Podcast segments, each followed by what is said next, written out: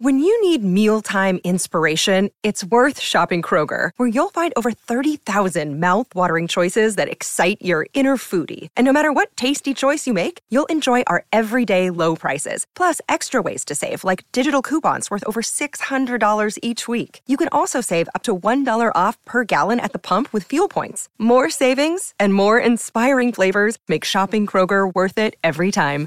Kroger, fresh for everyone. Fuel restrictions apply.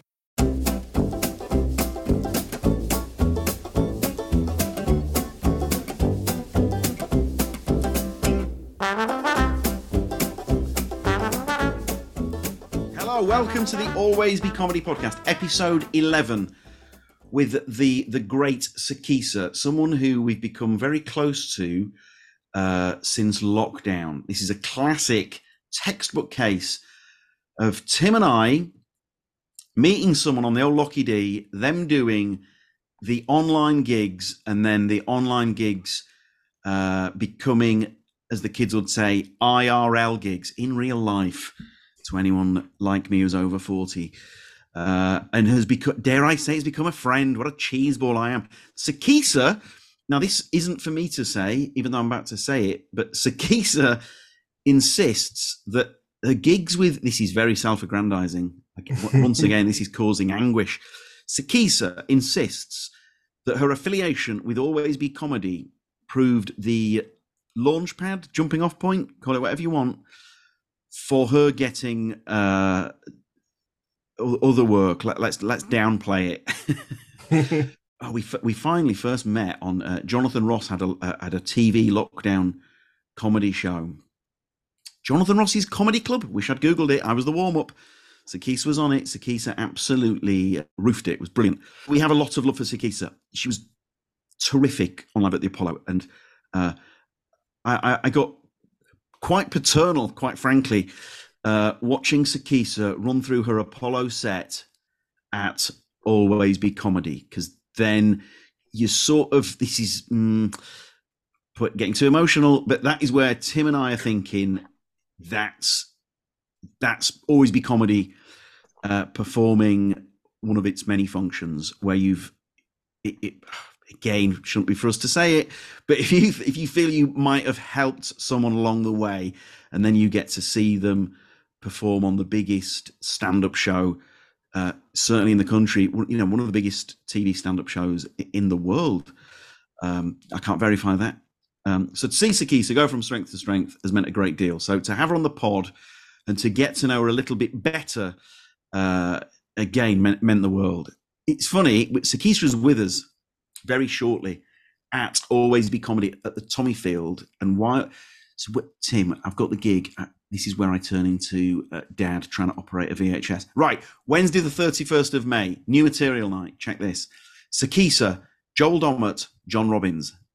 Now, that is a gig.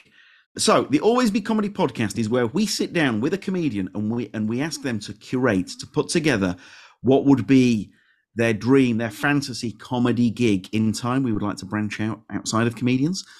As they're curating their gig, so who would open it, who would close it, who would middle, on and on and on, pre gig rituals. Oh, we've just done a new episode that's going to come out soon where somebody shared what incident happened to you at a gig that must never happen again. And Tim, I'm wearing it like a anchor around my neck. I'm scarred by it. Oh my god! Because the question is in there. Questions in there is a bit a bit of fun. Um, and it's, I tell you what, yeah, we won't spoil it, but the fact that I'm talking about an episode that's not out yet suggests how much Tim and I are thinking about it. But he gave this answer from the heart, and it, me and Tim were like, we, we were both like, "Oh, you poor man." um, anyway, you'll see. We're very grateful for all your all your emails and all your correspondence. Please keep it coming in. Um, James Brown writes in. I'm not. I'm not going to go there. I, I want to go there. No, no, no, no, no, no, no. There, I went there. Um, just wanted. Uh, we know who James Brown is, and uh, we'd like to actually apologise, James, because that, that was a. We, we've known you for a, quite a long time now, and, and you were better than. No, no, no, no, no, no. Just wanted to say. Uh, uh. Sorry. Just wanted to say. Just wanted to say how much I enjoyed this week's podcast. Ah, now this is from uh, the, the Rachel Marcus episode with Tuesday Night Club legends Rachel Marcus. Perhaps it's because we've had COVID in the house the last few days. I'm oversharing. I shouldn't have said James's full name, but we're sort of in it now. But it took me right back to those lockdown Tuesday nights. James said it might be better coming from someone else other than him. Ah, so I use this phrase a lot as if I'm like distancing myself. Oh, Tim is nodding as if to say, I see you, uh, as if it distances me from the praise. It obviously doesn't. I've been busted by James and Tim. Uh, James said it might be better coming from someone else other than him. Yeah, I think if you keep saying that, you are still essentially patting yourself on the back. Uh, yeah, okay. That's, you know what? It's a fair cop. It's a fair cop.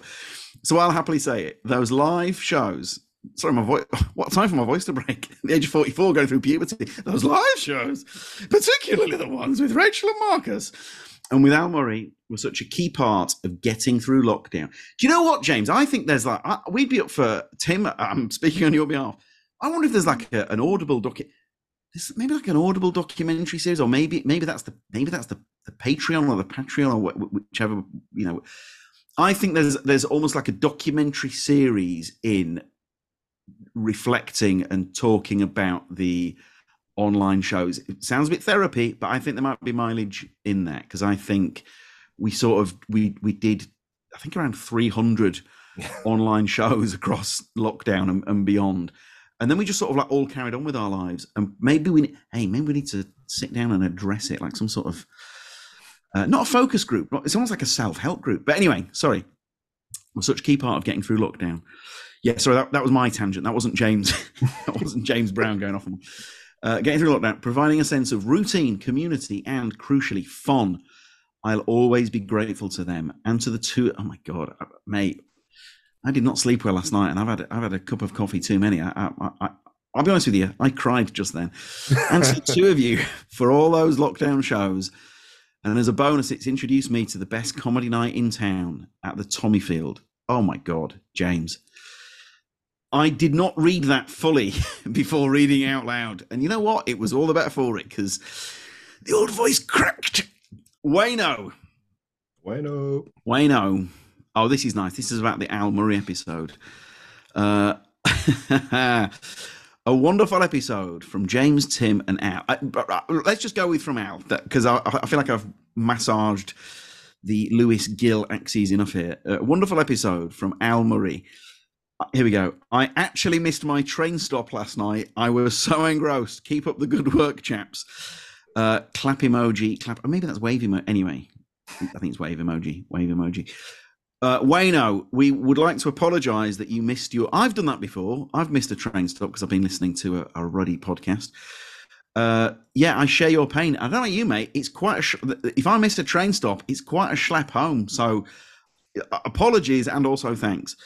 Uh, here we go. This is from someone called Adam, who runs a, a, comedy night. So this, this this this means a lot that Adam would write in while running a different comedy night. Just wanted to say how much I'm loving the pod. I've really turned this uh, right. This is full radio too. I, I, I acknowledge that. But the, the, the intros are getting longer and longer, and secretly bloody love it. Uh, just wanted, just wanted to say how much I'm loving the pod. It's immediately become one of my regular listens I look forward to the episode every Tuesday. Adam, mate, you're a legend. I wanted to chuck in my two pennies and chip in with my own dream bill as a promoter. I feel I was lucky enough to be able to pretty much pick my dream comedy bill when I put together what was meant to be our final show at our current venue. We had Jarlath Regan emceeing. Lovely Jarlath. Got a great Jarlath memory, but we'll do that another time. Paul Foot opening. Zoinks. Incredible. Joe Wilkinson in the middle and the mighty Acaster. Jocasta. Call back to a previous episode. The mighty Jocasta closing. To some mild embarrassment, the venue was. Oh, yes, I did hear about this. But this is a nice thing. To some mild embarrassment, the venue was sold to new owners a couple of days before the show. So it ended up not being the last show at all. Just wanted to say, keep doing what you're doing and show my love. Well, you know what, mate? For that, we can. I think the least we can do give a plug to your sh- your venue. So if you live, if that sounded like I nearly knocked over a glass, you would be correct. Tim, it's Happy Shark Comedy, isn't it? We're we're, we're doing this live. It's Happy Shark Comedy. Shark Comedy. So if you live in or near the Luton area, Google Happy Shark Comedy, and you will find everything that you need to find. And Adam is he's one of the good guys. Right, back to Sikisa.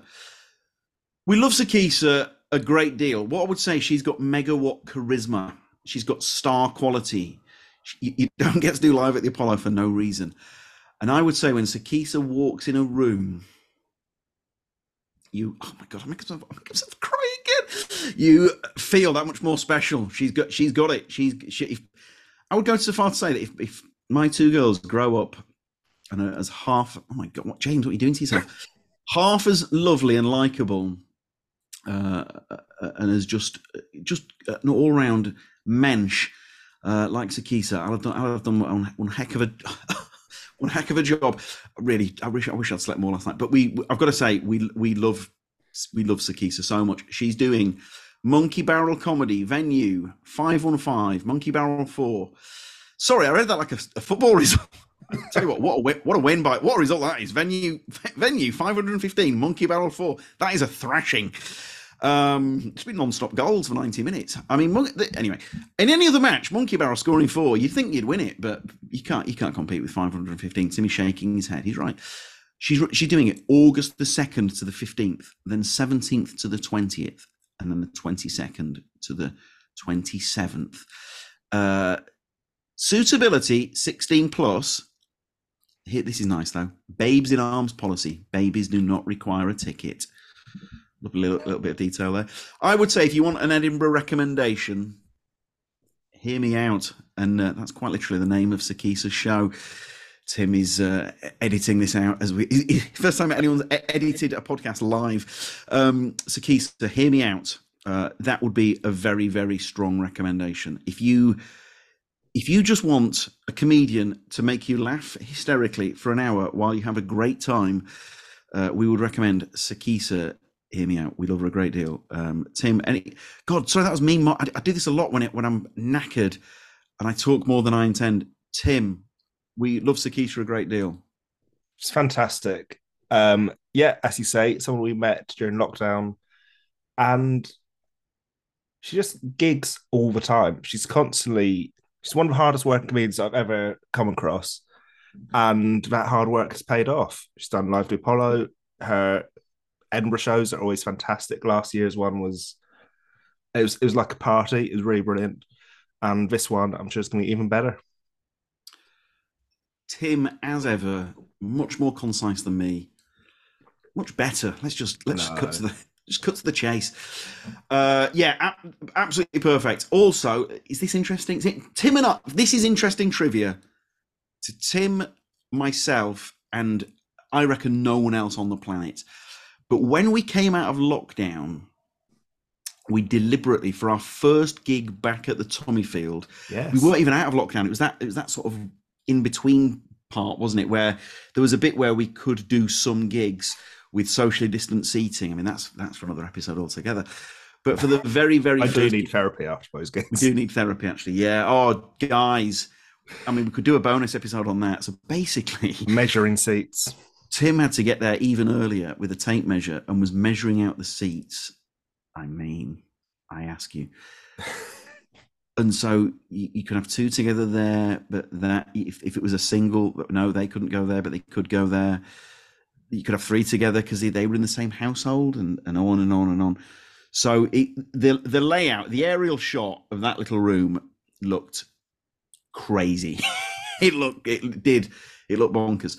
But for the first gig back, it was very important that we we wanted to pick someone who we loved a lot and someone who'd done the lockdown shows, and that we were sort of putting our hand on their shoulder, as if to say, "Yeah." So Sikisa, imagine if it wasn't Sikisa. the first person back was Joshua. No, that, that first gig back was Sikisa and Kevin Bridges. So it was, it was, wasn't it? Crazy, yeah. crazy. Sikisa, that was, and that was, that was, and that was an important thing, capital I, capital T. Anyway, uh, if you, we th- we're pretty sure you're familiar with Sikisa's work, but if you're not familiar, God, you're in for a treat. We love the bones of this person. Please welcome, without further ado, the great Sikisa.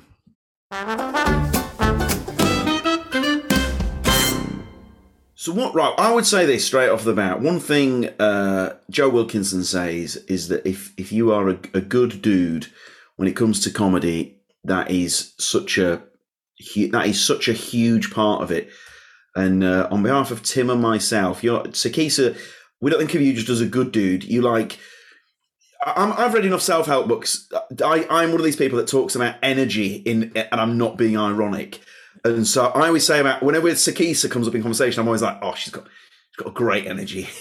Um, but it's it's tr- it's true. You know, our you know t- Tim and I, we we are happier people uh, since we met you. Uh, please, has this now? Has this always been the case, Akisa?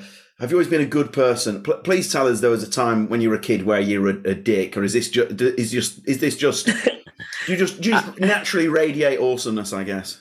Um, yeah, unfortunately, it's just something that's just natural, baby. It's just natural. No, uh, yeah, I've, I think I've always had. I think it's, it's probably because I'm the only child that I've just been like, we're all just gonna have some fun, everyone, every day. Like, it doesn't mean I don't have sad days, but like, I do have like times where I'm just like, we're just gonna get on with it. And we can't we just have to live our best life the best that we can do. So like i try and be as energetic and positive as i can in certain situations even when i'm feeling negative. So um yeah always got to be positive. And i just like to just like radiate some energy just energy all the time. Energy. It's all about energy. I, I'm, well i'm going to say this on behalf of everyone who has brothers and sisters because in my experience i've met some only children who were some of the most selfish because because they've gone their whole life. All right, then, Johnny, what do you want to do today? I want to go to the zoo. All right, we'll go to the zoo. And so they've never had to compromise. They've always got their own way. And I, you know, I say this as a forty-three-year-old. I, I, sound like a child saying that, but it, but it's true that it's a it's a quality that can uh, carry on into into adulthood. Your parents must be saints to have pulled this off, then. um, I wouldn't say that. I wouldn't say that. there. um, um, my mom is like very humble. I will probably say, yes. and she and she is like a. I grew up on a council estate in South London, and there was she was very overprotective of me as a kid. So I think there's a part of me that's very much like I just want to do what I want to do, but also like in like respect my mum, especially like her values. But I do remember when we go when I was younger, we used to go to Barbados and stay in our house, and like I would notoriously apparently just run off somewhere. Uh, that's what I would just do, just run off somewhere, and then she will find me in a pig pen down the road, just having fun with some pigs. Apparently, that's just notoriously what I would oh do. Um, so I was trouble. It's not like I was a saint, but I was trouble. But that's what happens when you're an only child. And I think I'm still trouble. I just like to cause mischief. Mischief, that should be my new name. Yeah. Mischief is nice. But I mean, I mean, I would say if you were if you were American, I think Netflix would be there'd be, there'd be a bidding war on for Sikisa the the live story. How, how did you how did you get into comedy? Uh, so I got into stand-up comedy because I used to I was I work in a pub uh, called the Cavendish Arms in Stockwell. Um, and Shirley and David, who run the pub, they started a comedy night. So I started working there six months after they took over, and they started running comedy nights. And we had like amazing comedians like go there. Um, like we had Tim Minchin turn up there and do a show. That was crazy. What year was um, that? Um, it must have been, it must have been like over 10 years ago. It was over 10 years ago. Um, but his fans are weird. but it was like, it's a very small pub in Stockwell, but like he just turned up to do a show that obviously was like, I don't think he knew what he was getting himself into, just turn up in a small pub in Stockwell. But we had like comedians I think every comedian at some point has graced the the stage in some point because we run Comedy Virgins, which is an open mic night. So people such as like Sindhu Vee, Tez Ilias, Harriet Kemsley, um, uh, people like Tom Ward, um, they've all graced James Gill, yeah, James Gill, yeah, James Gill, uh, Rob Beckett, um, have all been there. James Acaster, when I first met him, told me that he started. He did a gig there once, and that was his one of his first ever gigs. So everyone's graced comedy virgin stage at one point. I was working behind the bar, and about seven years ago, my boss said to me, "You're slightly funny." Um, why don't you give it a go? And I was like, I don't really want to do that. Uh, and then I did, and I talked about lions for five minutes, and it was crap. Um, I had no, I had no jokes. It was me riffing for five minutes about lines. Um, uh, and then I decided it wasn't really for me, and they were kind of like pushing me to try and do it. So I ended up doing the sound for Comedy Virgins. When part of that job was that how you got like money, but you also got a free spot. So it kind of made me think about doing it a bit more. And I didn't really think about taking it seriously until like I ended up in the BBC Comedy Awards, and in the final, I was like, "Oh crap, we're gonna have to do something with this now." So yeah, that's how I ended up in it. I'm not very good at public speaking. So is I that's why I wanted to really like push myself to do it because I was I'm very bad at public speaking or just socializing in general, which uh, people find quite funny. Well, I mean, as you can see, my jaw is essentially on the desk here because you. You're such a natural. So everything that you said there, I'd have obviously incorrectly, I'd have assumed the, the total opposite. So how, I mean, how on earth have you have you managed that then? Because you you on stage, you look like you were you you look like you were born to perform. Uh, thanks, I appreciate that. Thank you so much. Um, so I used to dance when I was younger. I was always kind of had this like, I want to be on stage kind of vibe. But because I'm very wary about my voice and how I speak, um, I've always been really bad at public speaking. You've got um, a great, hang on, I'm not, I'm not sound like Jiminy Cricket to your Pinocchio here. You've got a great voice. I think it's quite annoying, personally. I think it's really loud and annoying. Like I don't like listen to myself. No, stop. right, stop. Stop this. Right. I've, look, I've read enough self help to know. Apparently, if you make one negative comment about yourself, I think it's is it six positive. You're supposed to make something like six positive comments. I feel like right now, dude, you need to give us 18 positive comments. Um, no, no got... I can tell you about that. I mean, I'm amazing. I've got great hair. my nails are on point today. Oh, no.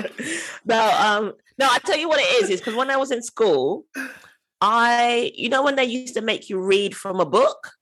Yeah. Uh, I had trouble trouble like reading. I still have like trouble reading out loud. It's not, I don't have trouble reading. It's reading out loud. There's certain words, and I think I am slightly dyslexic, but I can't afford to get the test done. Um, certain words I know, but won't come out my mouth. So ever since I was a kid, I've had a problem or had a fear of like public speaking.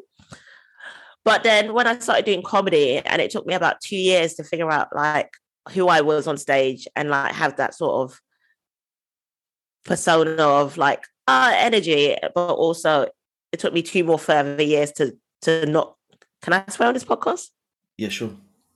To not give a fuck. Um, when I, especially when I was emceeing. So, and that was mainly by the help of Barry Ferns that helped me get to that point where I got to the I don't give a fuck kind of stage. But yeah, I've just generally had a problem public speaking um, especially when it came to like reading. So I've always been fearful when I came up on a stage to speak. Like me giving speeches, I can't really, it's not, it never really comes out really well. And like I have to do like sometimes like corporate award shows, and I have to make sure they send me the speech well in advance because and we have to do rehearsal because there's certain words that I just won't connect from the page to my head. So um, yeah so i think generally like I'm, I'm normally quite i'm normally a shy person. I don't really like i'm very wary about how people see me. So doing comedy is is a nice way for me to please people and to maybe make them like me um in that kind of sense. But it's yeah. So that's this has turned into therapy. I'm so sorry so I'm hanging off you every word here. Yeah. So it's um I I generally enjoy comedy. I think comedy has saved my life, especially in the last year. But I I really enjoy being able to perform and just have just like radiate energy to people and just make them have a good time. And I feel I, I always try and make it like as entertaining as possibly can, even though I'm I know I'm not the best joke writer, but I feel like I want to be a person that people can relate to. So I I even though I'm quite shy, I normally will notoriously don't really want to speak to people. Um, when I get on stage, it's a completely different persona. I turn in a bit like Beyonce Sasha Fierce when you see me on stage. So like I could be asleep like two two minutes before the show and the show will start and it and it literally like let's go let's do a show. That's the energy um whenever we get into stage performance mode. So yeah.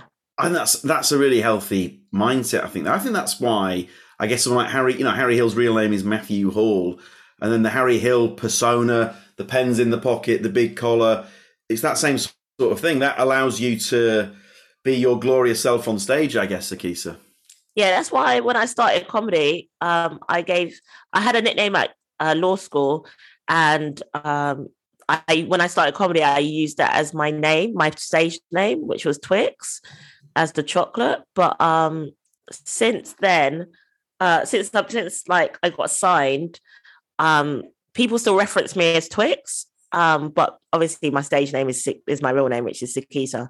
But um, I use like Twix as like this separate personality to like push me through to like be able to get away with certain things. Course, like, yeah. and I feel like I, for some weird reason, I do get away with certain things on stage, and I don't know how I've managed to do that. But it is, um, it is very interesting when you, uh, are trying to like figure out what audiences want and I think this is an interesting game when it comes to comedy when you're when you are trying to figure out what audiences want.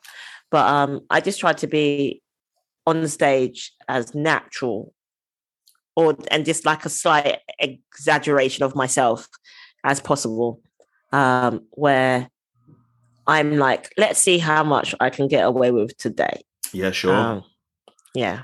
Do, uh, now, are you are you now full time with all things comedy related, or are you still juggling it with uh, the the legal stuff? Um, I've decided to take a break from legal stuff, um, so I'm full time. How's how? Now I asked these questions someone who was a who was juggling a full time job for many many years with with comedy. Um, it's I mean, f- first of all, it's hard, isn't it? Because you, you're finishing you're finishing a full day in an office and then jumping on a train to the middle of nowhere. You're getting back at early hours of the morning, getting up the next day for work.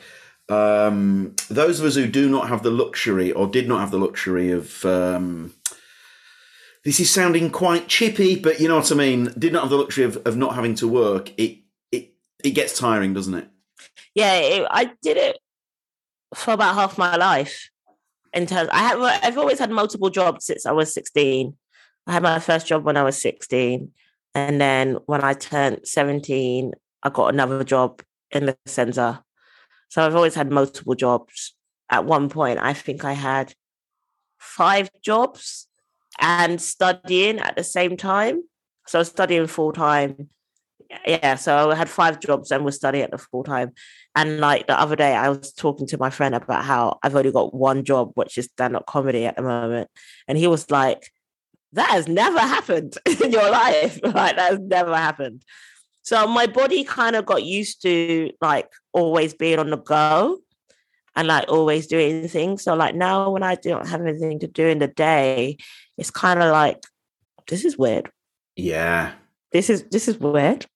Um, it's not and, it, and to be honest, it's not even like I've not had anything to do in the day. Like things have popped up um and like work, comedy work things, and like you've got to do writing. It's given me more time to do writing and actually more time to like sleep in until like 10 o'clock in the in the morning. so things like that have been actually quite helpful for my own mental and physical health. Um, but it is exhausting when you when you work when I was working like a full-time job and then having to like go to do, do a gig and you didn't finish that gig until like 12, 11 o'clock, 12 o'clock, and you didn't get home until like one o'clock. So it's a long day. And then you do lose out on things like seeing your friends, seeing like your I don't have any I don't have any um brothers and sisters, obviously, but my friends, they've got kids, so I call them my nieces and nephews. and stuff like that. So you don't really get to see them grow up and you miss out on certain things. So you feel like you're kind of like left behind in some point. And there've been times where I've been like, I don't know if this was the right decision for me to do when I could have just been married and had kids um, and then lived that life like my friends do. But at the same time, I'm on TV. So cool. the, the great yin and yang there. Yeah. No, I can, mate. I can. I can. I think we can all relate to that, you know. And then you see, you do, you see events taking place that your mates are at, and you know, while you're performing a gig in a leisure centre in Essex or whatever. But it's just, it's just all part of it, I suppose, isn't it? Yeah, because you, because our Thursday, Friday, Saturday is probably our busiest days, and like when it's sunny and it's like barbecues, and you're like, I can come, but I can, I have to leave at six o'clock. It's kind of like quite like sad at at times. But I've decided I'm going to try and like be better with time management and like try and book at least one weekend off every month. That's not happened in the run up to Edinburgh, but no, there's, there's, I went to a when I first started twelve years ago. I went to a comedy seminar. If there's any new acts listening, if, if, if there's ever such a thing on, I'd, I would recommend it. I think it was Lisa White who said, "Make sure that you keep living a normal life, because otherwise you will have nothing to talk about on stage." And she said, you end up with comedians where all their routines are, are about gigs and traveling to gigs. And that really stayed with me. And I have since seen multiple times comedians, and every bit is I was traveling to this gig or I was at this gig. And it's less and less relatable for the audience, isn't it? That, that you know the uh, the the gap between performer and audience just gets ever wider. So it is important to. I mean, I'm saying, I'm mate, I'm saying this as someone who's who who has not managed it either. You've been, you've been given the opportunity to curate your fantasy gig. Uh, do you now to kick off with? Do you have any pre-gig rituals? Um, sometimes I like to have a nap, depending on how tired I am. Sometimes I like to have a nap. Um, however, not really. Um, I know it depends on the show, will depend on whether I have a drink or not. And it depends on what I'm doing in the show. Um, if I'm emceeing or if I'm doing a set will depend on whether I have a drink or not. Um, or if I'm driving, obviously, then I won't drink. Um, but I generally don't have a pre-show like I don't do my my director always gets someone like getting at me because I don't do warm ups, and apparently I should be warming up my voice. Uh, I'm like I'm not Celine Dion, like, but um, apparently it's very important for us as as performers to warm up our voice. I still haven't got into the habit of doing that. If I'm really nervous about a gig, I will put on music and then just do a walk outside. Yes. What what sort of music are you talking? We're talking like proper like hardcore rap, hip hop music, like the ones that have got big old bass lines where I'm literally just like, yeah, yeah, yeah. vibe, vibe, vibe, vibe, yeah. And then in my head, I'm like, just remember your Beyonce. Just remember your Beyonce. Just remember your Beyonce. And that music is getting you into the the happy place or the you know that the, the blood pumping the adrenaline is, is up there so that when you hit the stage you're up for it that is that is part of the process i'm guessing yeah yeah but as you mentioned earlier i've got way too much energy for my liking so no, I, I, naturally I naturally don't I naturally don't need it. I will just if if I've been like I said, I've been asleep at times, and they've been like the show's starting in four minutes. I'm like, okay, I'm up. And they go, welcome to the stage, Sikisa. I'm like, yeah. yeah. so me being tired or like and I'm always just like energy fired, regardless of what I do. Now I'm with you with the nap. Now, are you one of these? I'm not one of these people. Are you one of these people who's just able to close their eyes and they have a nap like that, or do you have to do? What I'm getting at here is that this is a confession. I have to listen to ASMR in order to have a nap. Wow. No, I can fall asleep on the tube and the Are bus. You serious? Yeah, I've done that before. I've fallen asleep on a tube, at a bus. I've fallen asleep and I've fallen asleep when I've had a tattoo done. Um, what? Yeah. So I've got a tattoo. I've got a tattoo on my ribs um, of like a rose, and it took it took about maybe two and a half hours to do, maybe even three. And I basically fell asleep, and the man was like, "Are you alright?" I was like, "Yeah, I'm cool. I'm just asleep." He was like, "Men cry when they get this done." I'm like, "Yeah, it's cool." I cannot. But so while you're having a, a needle uh, repeatedly jabbed into you, you you fell asleep. Yeah, quite a sexy nap. MC wise, uh, it was a toss up. I'm not gonna lie. Um, between James Gill and Masud Myla. I thought you were going to say and Sikisa. No, I I really enjoy MCing. I really do enjoy MCing. Um, but this, I feel like there's certain shows that I wouldn't be good at MCing. And I think you and Masud are very, very good at working any room. Well, t- tell you what, just so that my, my, head doesn't get too big, why don't we go with Masud? Okay. That's your choice. It's your oh, no, podcast. Hang on. hang on. What am I doing? Maybe I'm maybe I'm passing up the opportunity of a lifetime here. Yeah.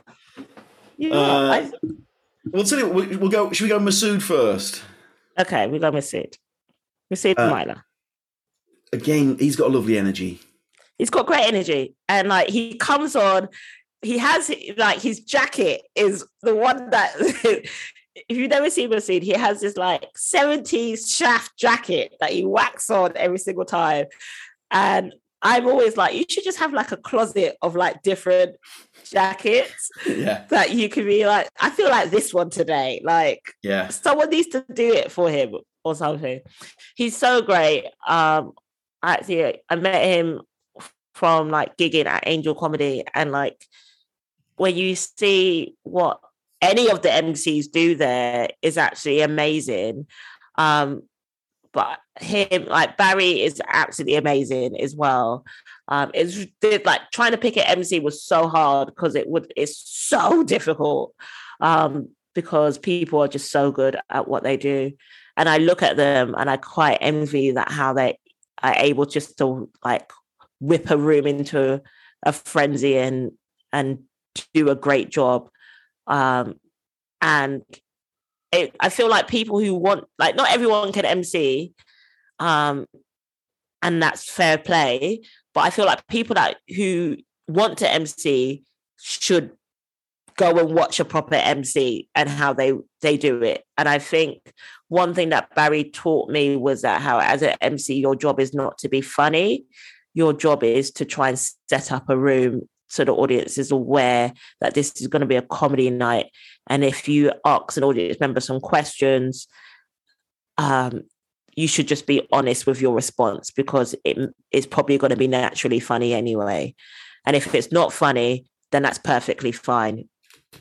And that's kind of what I took on from that.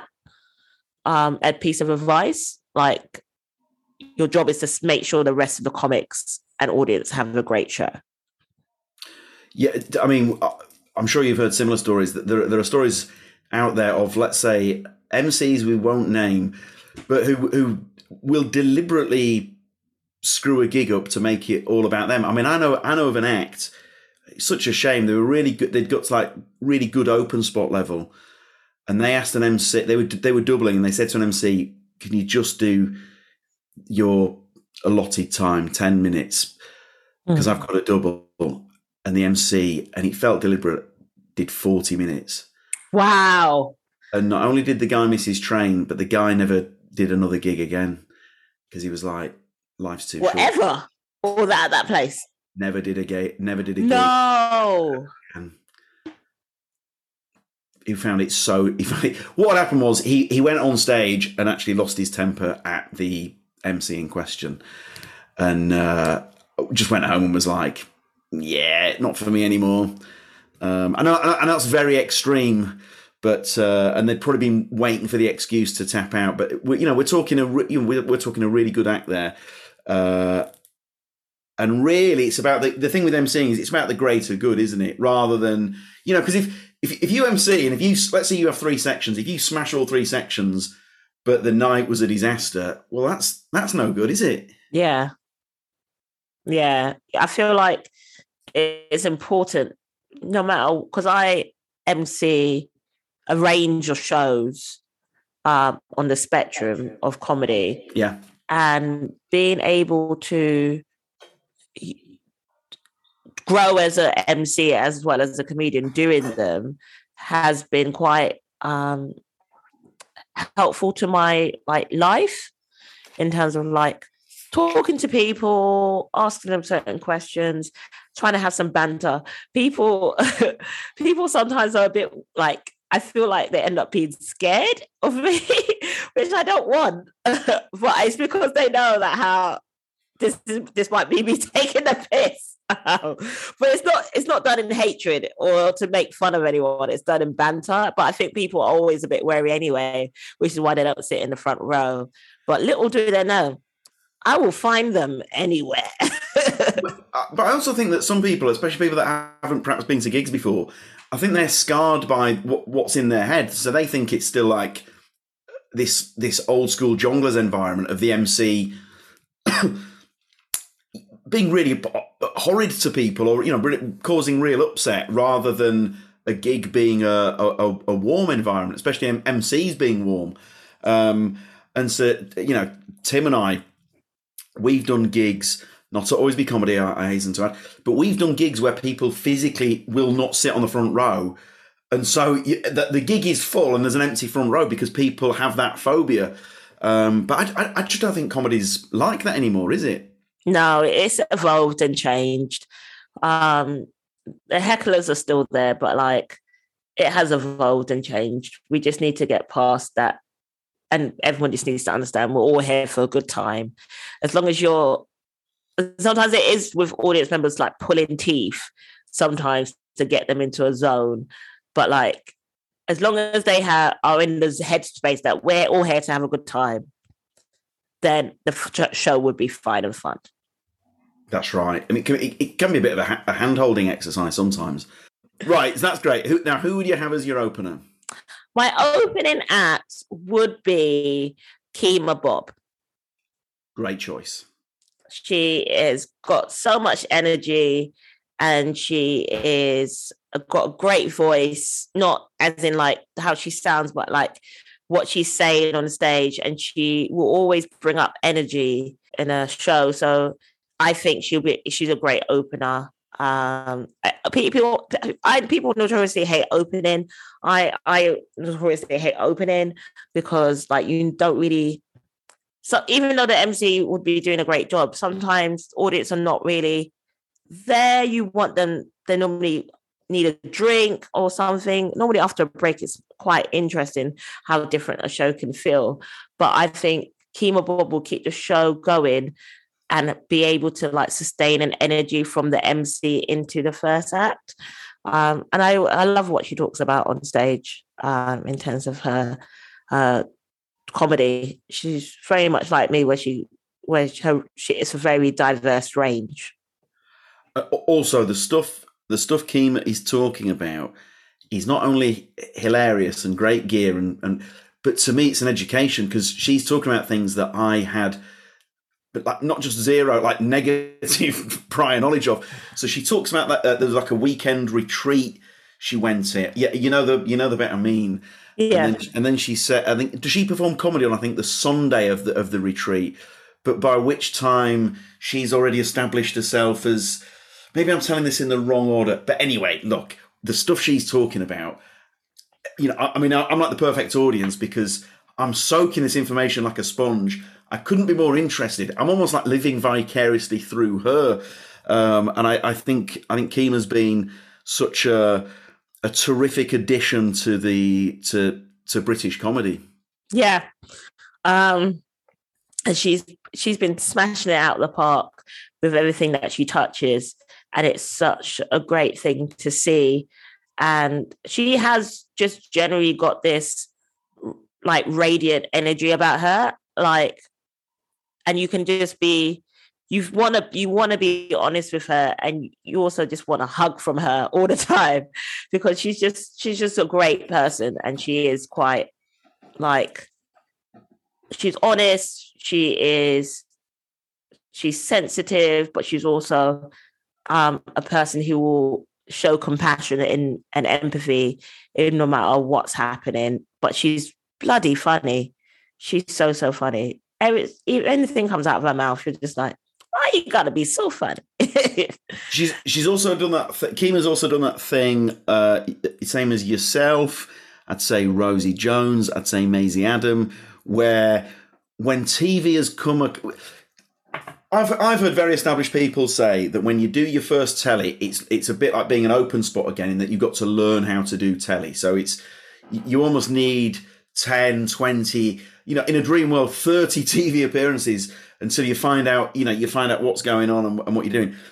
But the guys I've just mentioned, I, I include you in that. It's it's like you hit the ground running. So TV came along, and it was like you'd already done 30, 40, 50. I remember Jonathan Ross, both yourself and Kemah did Jonathan Ross's comedy. You'd have thought, oh, right, so these guys have been doing telly for 10 years, have they? No, no, they haven't. Uh, yeah, because that was straight out. The it was two weeks after the pandemic had shut, had let, had opened up, where this was the first TV record massively. And I was recording on the first day, and I had three gigs beforehand to rehearse this set. And I remember seeing you being like, "Oh, it's someone I know. Thank you." Uh, and it was really nice because most people on the on the show were like some people that people that I hang out with on the circuit anyway. So that was really nice. But having to experience that whole thing as my debut Mate, was phenomenal. Was crazy. And I literally, I think I zoned out when I did it because I don't remember being on that stage um, or doing those jokes. But I remember I watched it afterwards, and obviously I look amazing. Yeah, I always say that as if I'm not going to be funny, I will be pretty. oh no, mate! You absolutely, you and Kemah. I mean, you, Christ Almighty, you both, you both ripped it. And as I say, you, you came across like two two old stages. You know that that's how good it was. So uh, Kemah, w- uh, wonderful choice, terrific. So we've had a break. We come back from the break. Who's in the middle? In the middle for me. Okay, this is a toss up. Oh, this was hard because I really wanted there to be four, but I can't have four. I don't think the world will end if you have two in the middle. You know. Okay, fine, amazing. Right, so my two. Okay, if I'm going to do two in the middle, right? If I'm going to do two in the middle, it's going to be they're doing short tens. it will be uh, James Acaster and Helen Bauer. James is going first because have you seen Helen Bauer? that energy is. I, I sometimes I do shows with her, and I'm like, I'm so glad I'm, she's closing the show because that energy is crazy. I love her to death. Um, she's one of my favorite humans on the planet, but she her energy on stage is like you getting punched in the face like several times with laughter. And yeah, I would I wouldn't want to follow that. Helen's ability to effortlessly shift up the gears as well. So she's in I mean she's never in first gear, but let's say she's in let's say she's in third gear and then from nowhere cranks it up to like this ninth gear. I mean, you, you know what I mean, don't you? And yeah. you, you, feel the, the, the sonic boom. Uh, yeah, uh, ferocious talent, Helen Bauer. Yeah. Um, and then James Acaster will go on first. I think he is uh, so quirky and talented, um, and he just he just seems effortlessly like he knows what he's doing. He's been doing it for years, but he knows his voice and he is just a lovely man in general. But like, I think when he's on stage, he's just got such an effortlessness to it that I'm so like envious of. Like, it just feels like he's just talking to his cat. That's how he feels like. Yeah, I mean, I, I mean, I think in the history of comedy, by the time Acaster uh, calls it a day, and you know, hopefully that's not for another fifty years but in the history of comedy, I, I think the guy's going to go down as, and pro- probably already will go down as one of the all-time greats. What he's what he's done for for comedy and stand up in terms of moving it forward and and you know the phrase changing the game is is uh, over and, and, misused, but but with uh, with Acaster, I, I really feel that he has. Yeah, I I generally think he's like a rare comedy talent to have found in the UK. And I'm very happy with all of its success. He needs to stop doing podcasts. But like he uh like give give share it around with some people, A Acaster. Like stop that. Right, so that's that's that is a middle section for the ages. Another break. We come back. Who is closing the gig? Right. If I if we're talking about someone who is closing my dream show, someone I and again this was a toss up, but it would just edged it for me. It would have to be Kevin Hart. Wow. Wow. I don't know if you can afford Kevin Hart, but we you got you, money, money, time, and money uh, uh, are no object. Uh, absolutely outstanding. Yeah, and pro- and, and you, you you can you can almost forget that he is a stand-up. What I mean by that is because the movie career has obviously gone the the way uh, it has. You know, enormo hit after enormo hit yeah, you, you almost forget that this this is where the guy came from originally. Yeah, I seen him live twice. Have you really? I've seen him live at the O2 twice. Um, and I, I, was really annoyed to find out that he had come down and performed at a comedy venue that and I hadn't been able to see it because I didn't know he was doing that because it was a surprise. And I was just like, I can't believe I missed Kevin Hart in London at a venue that I would perform at. Ugh. Like it was so heartbreaking. Sure. And to be able to know that some of my comic friends had seen him doing his new stuff ahead of his like tour. Amazing. I was so like upset, but I've seen him twice live and just seeing him in interviews, even like I remember he was plugging Ride Along. I think it was either Ride Along or Ride Along 2. Yeah. And he was in and it was there's they've videoed this that how Ice Cube was there with the host of this radio show, and um, Kevin Hart was running late, and like they start to start the interview, and Kevin Hart runs in, and literally was like, "So sorry for being late," and he just makes up this stupid story that is so hilariously funny about why he's late. But the, even him talking naturally is is so funny. Like like he's just got funny bones. And to be able to to talk naturally and to perform the stand up regardless of what happens in the personal life or whatever. But like i just think he's so funny. We're not going to grill him on his personal life at the gig. No. No. Kevin closes with a q&a oh yes actually kevin a couple of questions about you Yeah. wait come back kevin.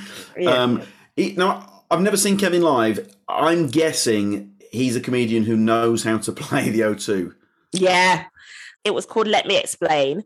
Um, that's the one that he did at O2 first, and then he did his one straight after that um, as well, um, a couple years later. But I watched Let Me Explain. What he did was he was like, I've seen Kanye and Jay Z do their tours, and they've always got fire on their tours. So I'm um, occasionally going to drop some fire on you. And he would just do this random story that was has such a big, funny punchline. And he's like, I'm going to drop some fire on you bitches. And then this fire just pops out of nowhere. It was so good. He's oh, just, a, so he's just a rock star. He's just and a also, rock star. And if you can do it, why not? But that, and also, that's utilizing the, the the size of the venue as well, isn't it? Yeah. And he's a bit like me, where he is a walker he doesn't stay in one place. He is a walker. If I've got space, I will walk on a stage. Um, so I was, yeah, seeing him was very much like a, a great moment for me to be like, just enjoy it. And that's what he looks like he's doing all the time, just enjoying it. Yeah. This is it. We sometimes forget that it's fun. Yeah. So easy to get wrapped, you know, taking it too seriously and all that. And uh, yeah, I imagine seeing Kevin. It must be such a, a joyous experience. You know, one of the uh, one of the great. you know, I, I love physicality in a performer, and one of the great all-time great physical performers, Kevin Hart. Yeah, and people always ask me like one of the notorious questions people ask you, even as an audience or if you're being interviewed, is who's your favorite comic? And I grew up watching quite a lot of like um, sketch shows on like BBC and ITV on terrestrial TV. Like um, I used to watch um, the Fast Show quite a lot. So I grew up with like Kevin and Perry and watching like sitcoms like Keeping Up Appearances and Last of the Summer Wine. I used to I used to watch all of those. So me, I never used I never was introduced to stand up because it wasn't really on TV as much as it is now. It was really sitcoms that I was watching, and I yeah. love British sitcoms so much. I think they're so great, especially British sketch shows as well. The Fast Show is probably one of my favorite ones, but and obviously, like Goodness Gracious Me was like epic um, for what it did for diversity as well. Sure. But I was really introduced to stand up watching Def Jam comedy. And like American comedy was obviously very different to British comedy. And I was watching Martin Lawrence, watching like Chris Tucker when they were so young and was found that so hilarious. Like Kings of Comedy is one of my favorite. Oh like, my god! Yeah, with Bernie Mac. Mate, Steve Harvey MCs that, doesn't he? Oh, Steve Harvey is so great as an MC with that. Steve Harvey, it's Steve Harvey that does the Titanic scene, isn't it? Yeah, yeah. Mate, he's there's, a, there's an American comedy uh, comedian, improviser, comedy actor called Paul Scheer, and Paul Scheer yeah. went on Conan years ago and said you've got to watch Steve Harvey on Family Feud, and this was before Steve Harvey had gone.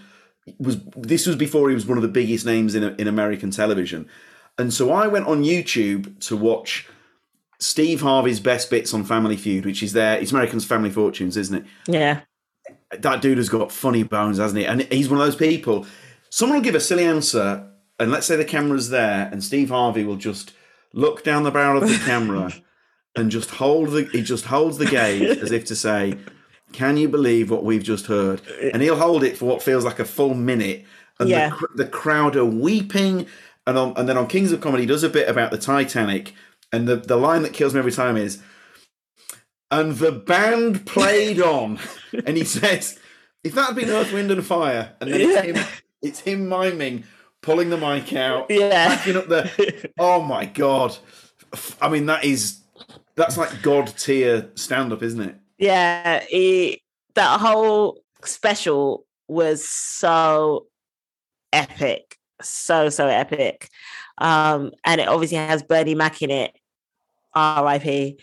Just, just doing what Bernie Mac does, and I, and then they had a like a spin off one called Queens of Comedy, um, and it had Mo'Nique in it in that one, and it was the first time I seen her do stand up. Um, before I knew she was like like precious or whatever. Yeah. But like watching those sitcom sitcoms, those like specials, those American shows was when I was really introduced to um stand up and watching Eddie Murphy's Raw. Even though like the things he talks about, I watched it the other day and I was like, if this was nowadays, none of this would get, get be able to get away with. But like Eddie Murphy's Raw in the context of that time is so good. I watched Let Me Explain, which is the one, the first show I watched of Kevin Hart live at O2. I will watch that on repeat because it is so funny. And that's what I think comedy, if you've got comedy that is can be timeless and is funny in any generation, I think that makes you a, an epic comic. Right, th- right. I would, I would, this gig, this gig of yours is f- phenomenal. But it incident you would love to happen at, at this gig, i.e., your favourite incident ever from a gig. Um, please. Uh, so I really sometimes I really enjoy emceeing because you never know what's going to happen in terms of um your uh, audience reaction or something that is a catalyst to something else happening in the show.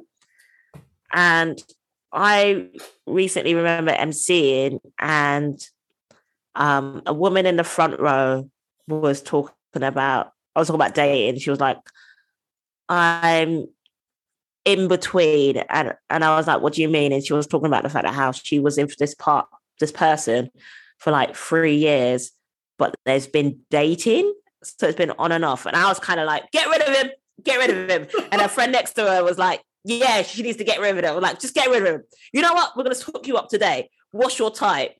Um, and there was a man a few rows behind her who I had started chatting to later on in the show. And he was talking about he was single. And I was like, Are you, are you up for some fun? Not in that kind of way, but you up for some fun?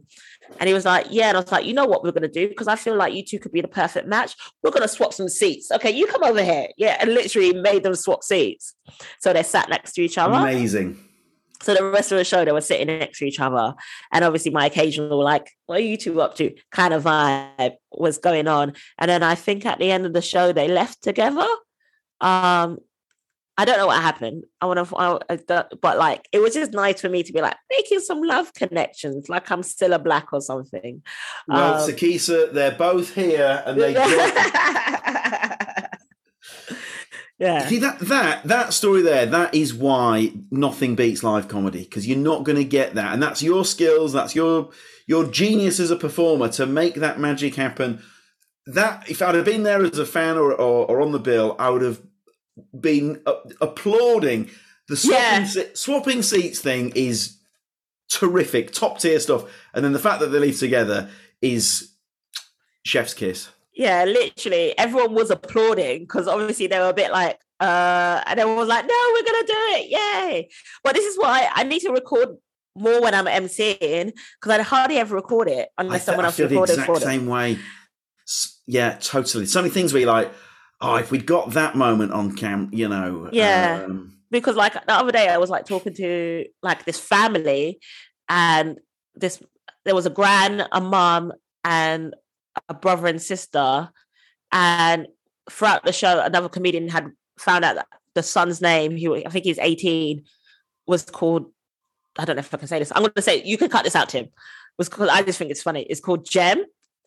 And so when I came back on stage after the second, uh, in the second half, I was talking to the family and I was like, "Oh, sister, what's your name?" And she went Diamond. And I was like to the mom, "Oh, mom, do you have a favorite child? And these are your, your children's children. This is your favorite child. And she was like, no, I love my children both equally. I was like, you named one diamond and one gem. of course you've got a favorite child. what wonderful. You call one you call one kid Queen and the other one you've called Sally. Yeah. so, but like I just think when you MC, like the craziest things can happen. And I think that's what makes moments and people remember those moments. Hundred percent, and that's that there with the sw- switching chairs and so on, and the, and the diamond and the gem. The next day, people at work would be going, "The MC last night, you know, it's great." Yeah. Uh, right, F- phenomenal, great. That's that's wonderful. Uh, incident you'd love to erase. Uh, your your least favorite incident from a gig, i.e., one that must not happen at this gig. Um, this is quite difficult to me because I haven't had bad incidences happen at a gig, but I have seen. so I've seen when a comedian is is I we thought we thought we all thought this was hilarious, but I've seen it was a late night show. The audience were obviously very very drunk, and the comedian was trying to get trying to try to do a notorious bit that I've seen them do on several occasions, and it's been perfectly fine and smashed. And it's, and it's a great bit, but the audience just wasn't on board. So then, for like the rest of the set, they were just like, "I'm just gonna stand here in silence," and I was like, oh. "Oh, let's not do that." And then people started laughing because what had happened was someone had heckled them during their joke. And it just kind of, I think they just, something in them clicked and snapped and just berated that audience member. and the audience member thought there was like banter, so I started laughing, and the person was like, "No, I'm not joking. They're deadly serious. Deadly serious. Don't interrupt me." And, I, and it, was very rare for me to see this person like this, and I was just like, "Oh my god, what?" And then they carried, and then they tried to carry on, and the person heckled again or said something, or someone else said something. And then they were just like, "You know what? I was going to stand here for silence for the rest of the set." And it was like three minutes into the set, and they were doing like a ten and I was like, oh God, what we what we what, what's happening right now? This is gonna be really, really awkward. And then people started laughing, thinking this was like joke. He was they were joking. And they weren't joking. And they were like, I'm not joking. I, I'm not, I'm not here to make you laugh anymore. This is not, this is not entertainment, blah, blah, blah.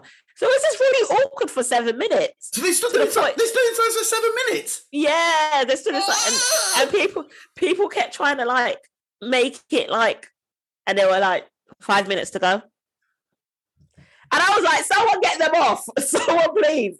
And they were being deadly serious. And then when it got to, it went down to like two minutes, and I was just like, I can't believe we're like and people kept trying to like say something and they just kept putting them down like, no, this is not your time.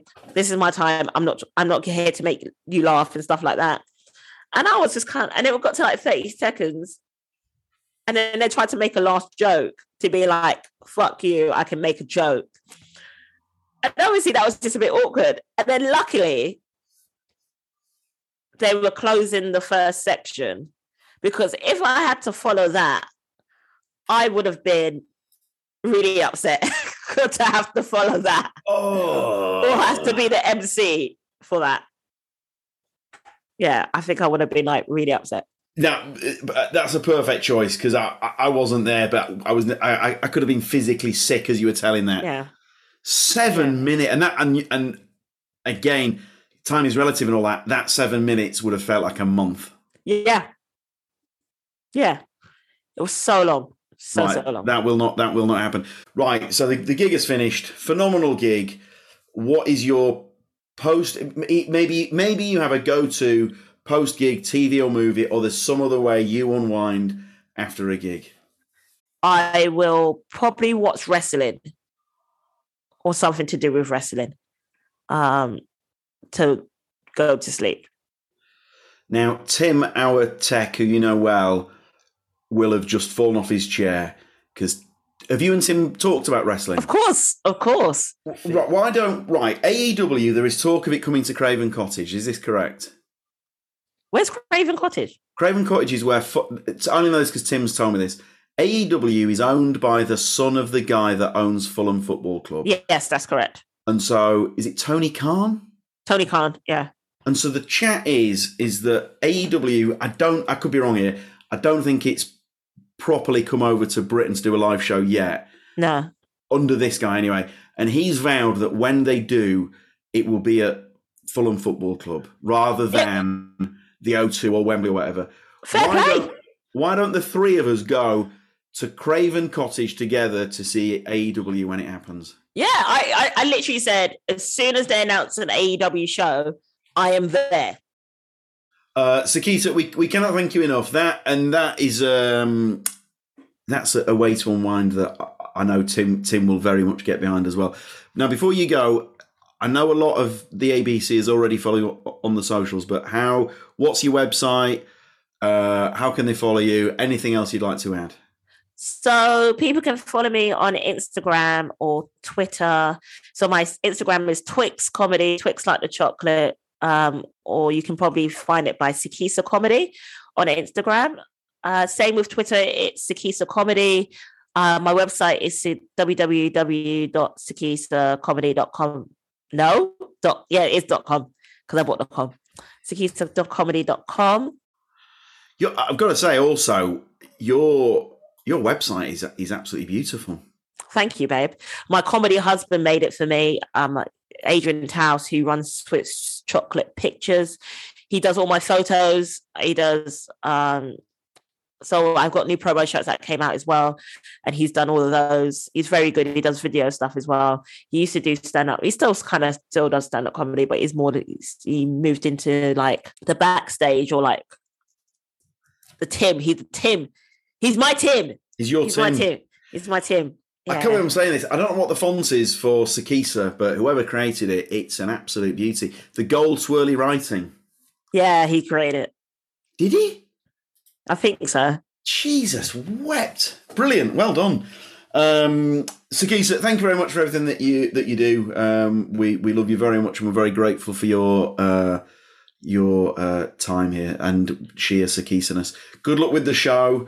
Um, thank you. As we said I, I, I was just going to say, sorry to interrupt. I will say that how I am very grateful to you, James and Tim, uh, but especially you, James, because you basically was the the catalyst to my comedy career evolving uh, in the lockdown. If I don't think if you had discovered me, a lot of things wouldn't have happened for me during lockdown and coming out of it. So I'm very grateful for you and to the Always Be Comedy community. It's not a cult, it's a community. Um, um, because you have been such the loveliest people to me. And I really appreciate that. Thanks very much. Um, Oh, cut this bit out of me crying, Tim. Um, communities much. You know what, Tim? We should use community instead of cult moving forward. That's uh, that's wonderful. So, so Keith, that, that means a great deal, and uh, you know we we wouldn't do it for nothing. So what I mean is, thank you for being so brilliant, and thanks for, as we said in the very opening line, just thanks for always being such a, a great dude, and uh, you know I, I know that this is just the start for you. So uh, thanks very much. No, thank you. Cheers, dude. God bless. I'm off for, I'm off for a cry in the toilet. Yeah. Huge and heartfelt thanks to the great Sikisa. Uh, you can visit her website, sikisacomedy.com. You can follow her on Instagram, Sikisa underscore AKA underscore Twix. She's got a Twix related gag. Let's not, I'm not, let's not burn Sikisa's gear.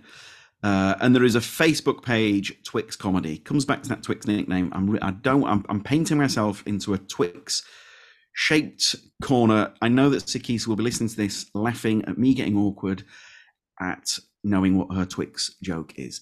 Um, you can you can buy tickets to Sikisa's Edinburgh show at the uh, it's the tickets.edfringe.com uh, website. It's very easy to find. Sikisa hear me out. Also, while this was all happening, Tim and I were chatting, going, because we've got Sikisa with us soon. We're like, let's get Sikisa down again. So, oh, in real time, we emailed her. Do you want to also do Monday, the 26th of June? She came back. Yep. So, if you want to see Sikisa, if you can't make May the 31st, uh, you can also see her Monday, the 26th of June. Tell you what, mate, that's another good lineup. Monday the 20th. Let's just take it as a given that all the lineups are good. Uh, Monday the 26th of June, Sikisa, Finn Taylor, and then we would say one of the greatest comedians we've ever seen at Always Be Comedy, Rich Hall. Oh my God. And not, right, not only is Rich, I know we talked about him before on this podcast. Tim, we, we should probably try and get Rich Hall on the pod. Uh, but Rich Hall is one of the greats, but also as a Letterman fan, a fan of Americana and American comedy. Good God, has he got some stories? So uh, that's I always be comedy Monday the 26th of June. If you've never seen Rich Hall before, sweet Nelly Furtado, do yourself a favor. And also Finn Taylor, quietly becoming one of the best, not quietly, he's not being miming, noisily becoming one of the finest comedians of his generation. Absolutely ferocious talent. We love uh, Finn a lot. Anyway, we're waffling on. Sorry, I am waffling on. Thank you, Tim. Uh, there are lots more shows over the coming weeks and months. You can find out more at alwaysbecomedy.com. Tell you what, Lucy Beaumont is doing a tour preview with us on Wednesday, the 13th of September. There are quite literally wafer thin levels of tickets left for that one. But anyway, you'll see, you'll see there's loads in the coming weeks and months.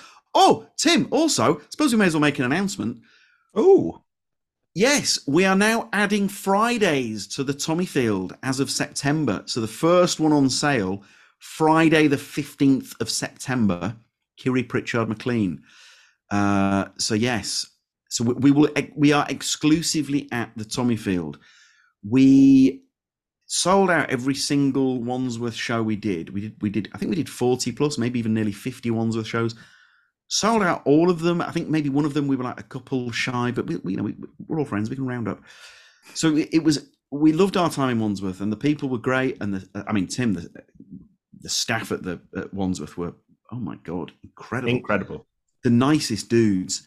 Uh, it, it, it was just one of those things. We just, it, you know, I guess ultimately there's no place like home. If you if you're going to quote the Wizard of Oz, um, so yeah, we. It, I guess now the Tommyfield Kennington is the one-stop shop. So we're adding Fridays to the Tommyfield. First one out there, Friday 15th of September. Kiri Pritchard McLean, one of the absolute greats, and we'll we'll add more to that night. And indeed, we'll be adding more shows. Follow us on the sh- on the socials or the socials, do whatever you like. Um, at Always Be Comedy. Twitter and Instagram, and Tim, God bless him, keeping the TikTok dream alive. I am at James Gill Comedy across the socials, and Tim Lewis is, you are Tim? I am Tim Lewis underscore on Twitter. I am Tim Lewis, Tim Lewis on Instagram. Now, before we go, what would your favourite memory of Sikisa be, Tim? Mine's, I don't counts as memory, it's sort of an ongoing thing. Uh, there's a lot of secret wrestling fans in comedy. but I'd oh, say this is such. This is the best answer we've done of the whole series. Brilliant. But the loudest wrestling fan in comedy has to be Sikisa. I see her at various British independent shows. Uh, every time, because World Wrestling, there's always stuff going on, constant gossip central. Every time I see her, something mad's just happened, and we spend an hour talking about that before the gig even happens. It's brilliant. Can I just say that I'm not je- a little bit jealous of their wrestling chat? I used to watch wrestling a lot when I was. Hang on, that's not a dig at Tim and Sikisa, because I sort of, I, I sort of want to get back into it. So I used to watch it a lot. Who's my favorite wrestler? Great question. Macho Man Randy Savage, loved him because he, he, that makes a lot of sense for you. He was quite. Well, I was going to say he was quite eccentric, and yeah, fair enough. Um, but that that his speech pattern and the character and all of that, I just I just found him fascinating. Anyway, Tim and Sikisa have these like in-depth chin wags, and I'm like, it's like I'm at the I'm at the window outside. It's like snowing outside. I'm at the window, like, oh, looks like you're having fun, guys. And Tim and Sikisa are inside, sat in front of a roaring fire, like swigging champagne, talking about AEW wrestling and all that. So my dream, and we've talked about this, was to have an ABC night out at AEW, uh, very much like the paternal figure taking out the, the kids, Tim and Sikisa. So the, the, idea was an ABC work night out at AEW Wrestling, uh, and the best laid plans of uh, mice and men. Uh, well, anyway, all, it all went to pot because they've announced a show, yay, at Wembley, yay, and it's during the Edinburgh Festival when Tim and Sikisa would very much be uh, quite literally not at Wembley. So, Tim, next time. Next time, honestly, when that announcement came out, it was horrid. I've waited. I was say bittersweet. It, it, wasn't even bittersweet. It was just bitter, wasn't it? It was no sweet. so bitter. So bitter. It was bitter, bitter. It was double bitter. Um, so anyway, that's the dream. That is what, the dream. But what's your favorite memory of Sikisa? My favorite memory of Sikisa, I think it was the very, very first online show, and we had that. Uh, oh, sorry, the online show. The very, very first time we had Sikisa on an online show and you just you just I think when, Tim and I are a very good spotter of talent. I think. Thank you. And a friend of mine who's brilliant at football, and I'm not. He once said to me that he can tell with the very first touch if someone is a good footballer. Right, really stayed with me that because I've got nice. a really bad. I've got really bad first touch in football. Got feet like uh, concrete wellies. And Sikisa's first touch, if you like, I had that. I had that first touch moment, and her first touch, I was like, oh, she knows she knows what she's doing, and that's you know that's why she was the first act at the at the first uh, in real life gig back at the Tommyfield. So that would be my. Uh, that's a lo- if you love comedy, it's a lovely moment when you see someone and the little voice in your head goes, "Oh yes." Sorry, but not in a creepy way. God. Oh yeah. Oh yes, as in they're really good at comedy. Uh, I've made myself blush. Uh, anyway, look, we're very grateful. Please keep the correspondence coming uh, coming in. Uh, we are the team at alwaysbecomedy.com, uh, and we're really grateful. We've got lots more great episodes in the bag. Oh yeah. Um, and so we, we will see you soon. Lots of love. Take care. God bless you all. and if you're an atheist, bless you all. Um, Tim, I'll see you tonight. You'll see me tonight. I'll see you that tonight. Was that was a bit chummy, wasn't it? Anyway, thanks a lot, guys. It means a lot. Thank you.